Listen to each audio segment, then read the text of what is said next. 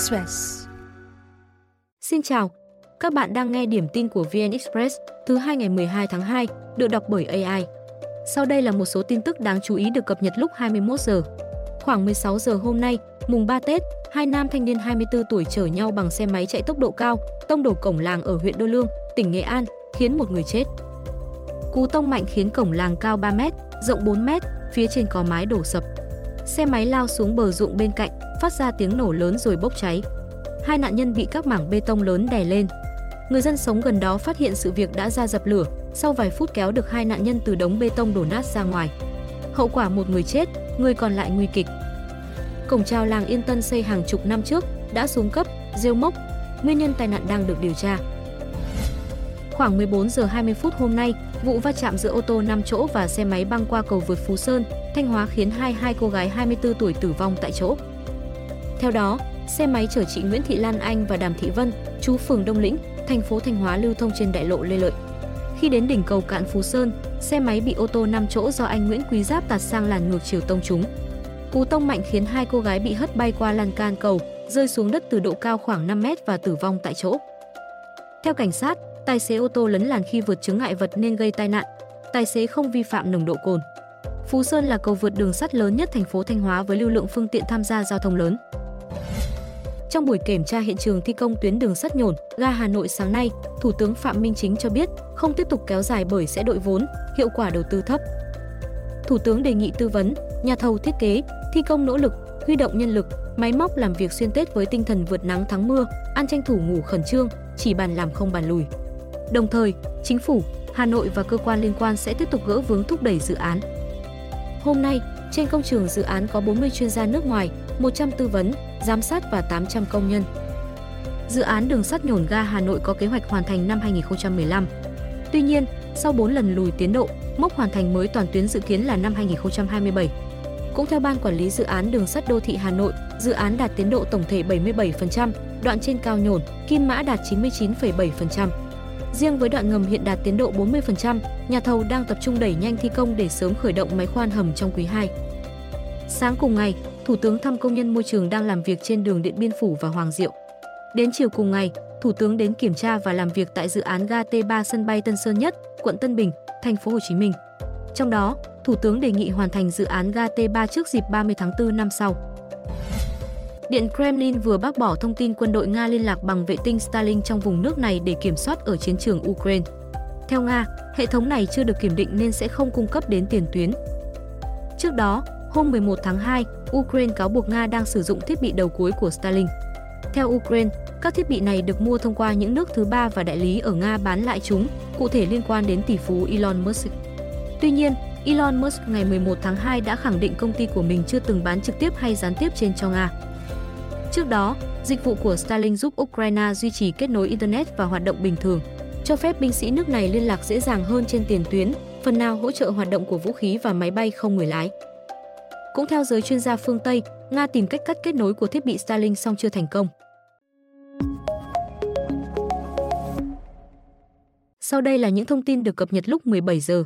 Người hâm mộ, các ngôi sao và các liên đoàn điền kinh bàng hoàng, thương tiếc khi đương kim kỷ lục gia marathon thế giới Kelvin Kiptum đột ngột qua đời tối ngày 11 tháng 2. Kiptum và huấn luyện viên Gervais Hakizimana qua đời trong vụ tai nạn vào khoảng 23 giờ, giờ Nairobi. Theo cảnh sát khu vực, Kiptum mất lái, lao xe ra khỏi đường và rơi xuống mương cách đó khoảng 60 mét trước khi tông vào một thân cây lớn.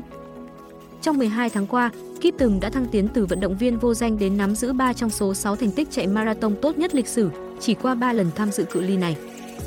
Tại Valencia Marathon 2022, lần đầu chạy 42,195 km, Kíp từng vô địch với 2 giờ 1 phút 53 giây, trở thành runner ra mắt cự ly này tốt nhất lịch sử. Năm tháng sau, anh cải thiện thành tích cá nhân tốt nhất để về nhất London Marathon 2023 với 2 giờ 1 phút 25 giây, lập kỷ lục mới của giải. Trước khi tử nạn, anh được kỳ vọng sẽ trở thành vận động viên đầu tiên phá mốc sắp 2 cũng như phá vỡ thế thống trị của Eliud Kipchoge tại Paris 2024. Tổng thư ký NATO và Chủ tịch Hội đồng châu Âu chỉ trích Donald Trump làm suy yếu an ninh liên minh sau khi ông dọa bỏ rơi thành viên NATO. Bình luận được đưa ra sau khi cựu Tổng thống Mỹ tiết lộ nội dung trao đổi tại một hội nghị của NATO khi ông còn tại chức. Trước đó, khi được lãnh đạo một quốc gia lớn đặt câu hỏi Mỹ có bảo vệ nước này nếu họ không đóng góp đủ ngân sách cho liên minh và bị Nga tấn công hay không. Trump trả lời ông sẽ không bảo vệ mà trên thực tế sẽ khuyến khích Nga làm bất cứ thứ gì họ muốn. Các quốc gia lớn này phải chi tiền trước.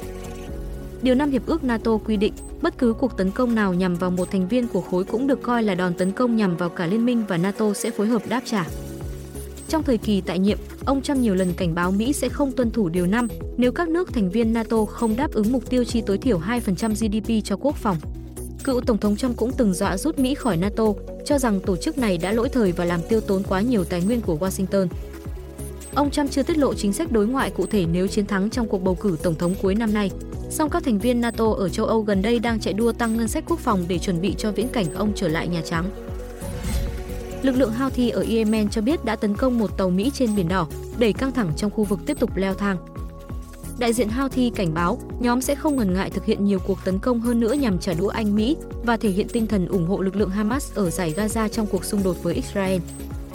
Trung tâm điều hành thương mại hàng hải Anh trước đó thông báo một con tàu bị hai tên lửa tấn công ở eo biển Bab el Mandeb. Không có ai bị thương sau sự việc và con tàu vẫn tiếp tục hành trình. Houthi kiểm soát nhiều địa phương tại Yemen, Lực lượng này bắt đầu tấn công tàu hàng liên quan tới Israel đi qua khu vực từ tháng 11 năm 2023, tuyên bố đây là hành động bày tỏ đoàn kết với người dân Palestine ở giải Gaza. Mỹ và Anh mở nhiều đợt tập kích nhằm vào Houthi, song chưa ngăn được hoạt động tấn công tàu hàng do nhóm thực hiện. Houthi ngày 6 tháng 2 tấn công các tàu Mỹ và Anh trên Biển Đỏ, gây một số thiệt hại nhưng không có thương vong. Các đợt tập kích nhằm vào tàu hàng trên Biển Đỏ làm tăng phí bảo hiểm và buộc nhiều hãng vận tải phải tránh tuyến đường qua khu vực. Lần đầu tiên kể từ năm 2021, nhà sáng lập Amazon Jeff Bezos bán cổ phiếu công ty với tổng cộng 12 triệu đơn vị. Từ đầu năm, cổ phiếu Amazon đã tăng 16,3%. Tính chung một năm qua, mã này tăng tới 75%. Cổ phiếu Amazon đi lên trong bối cảnh hãng công bố số liệu kinh doanh quý 4 năm 2023 vượt dự báo nhờ mùa mua sắm cuối năm. Theo đó, doanh thu tăng 14% lên 170 tỷ đô la Mỹ, lợi nhuận cũng tăng vọt lên 10 tỷ đô la Mỹ. Diễn biến này kéo tài sản của Bezos tăng 22,6 tỷ đô la Mỹ năm nay lên 199,5 tỷ đô la Mỹ. Ông hiện là người giàu thứ hai thế giới sau CEO Tesla Elon Musk. Tài sản của Bezos chủ yếu đến từ gần 10% cổ phần trong Amazon. Nhà sáng lập Amazon đã bán hơn 30 tỷ đô la Mỹ cổ phiếu hãng này kể từ năm 2002. Trong đó, riêng năm 2020 và 2021, ông đã bán khoảng 20 tỷ đô la Mỹ cổ phiếu. Việc này nhằm phục vụ nhiều mục đích, từ cấp vốn cho công ty hàng không vũ trụ Blue Origin đến mua siêu du thuyền Kourou giá 500 triệu đô la Mỹ. Thông tin sẽ tiếp tục được cập nhật lúc 6 giờ sáng mai.